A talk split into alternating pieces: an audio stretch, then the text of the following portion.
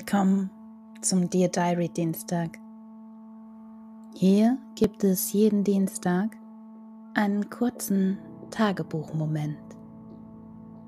Worte zum Reinhören, mitfühlen, reinspüren und nachwirken lassen.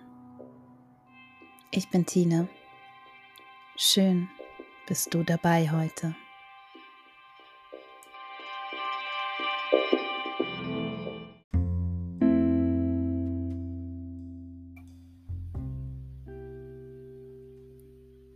15. März 2022 Dear Diary Es gibt Momente im Leben, an die man sich immer zurückerinnern kann, weil sie etwas in einem verändert haben.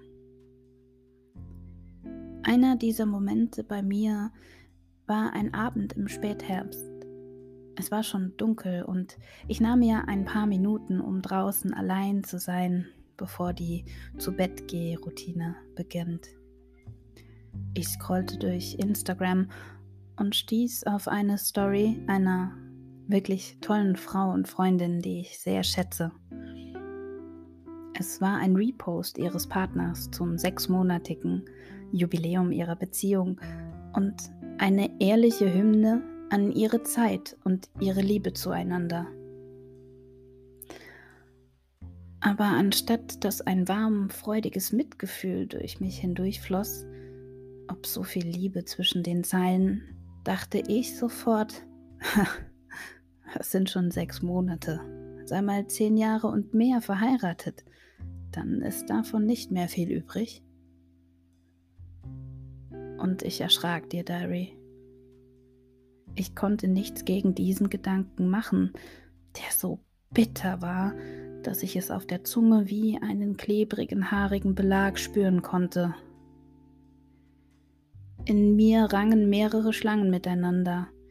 Die eine, die verletzt zubiss, weil das doch alles erstunken und erlogen ist und es so eine Liebe, so ein gegenseitiges auf einer Ebene, so gleichberechtigt, so zusammen und doch so frei, ja nur in Büchern und wirklich schnulzigen Filmen gibt und die andere Schlange, die sanft und leise zupfte. Aber was, wenn doch? Mein Umfeld und meine Erfahrungen haben mir immer genau das gespiegelt. Keine Beziehung passt perfekt und irgendeinen oder viele Tode und Kompromisse muss man halt ertragen. Und wenn man in Beziehung ist, dann ist das halt so. Ist doch überall so. Die reden nur nicht darüber.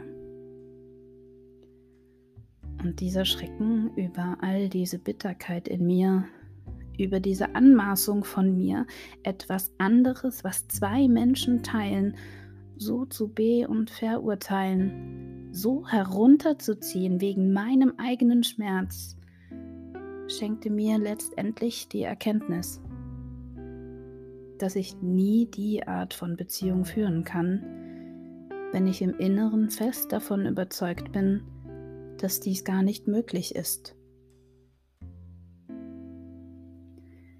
Und dann begann der Panzer zu bröckeln, Stück für Stück. Das ist nicht immer schön. Aber wenn man beginnt, die innere Arbeit zu machen, dann ist das wie auf der Achterbahn. Sitzt du einmal unterm Sicherheitsbügel, kannst du nicht mehr aussteigen. Wenn du anfängst zu reflektieren, wahrzunehmen und die eigenen Gedanken von einer anderen Perspektive zu sehen, dann ist das wie das Renovieren eines alten Hauses. Stück für Stück, Raum für Raum gehst du vor, machst die Tapeten ab und entdeckst dahinter eine weitere ungeplante Baustelle.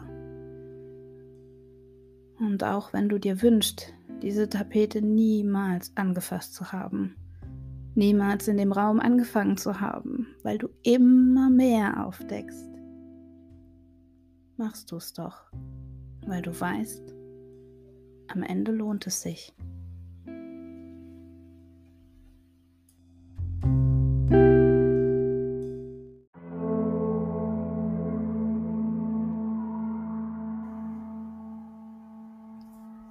So, das waren die Worte für heute. Was hat das Zuhören mit dir gemacht? Schreib's mir auf Instagram noema underscore jetzt www.noema.jetzt oder direkt unter tina.noema.jetzt. Die Energie folgt der Aufmerksamkeit. Wo bist du gerade aufmerksam? Bis nächsten Dienstag.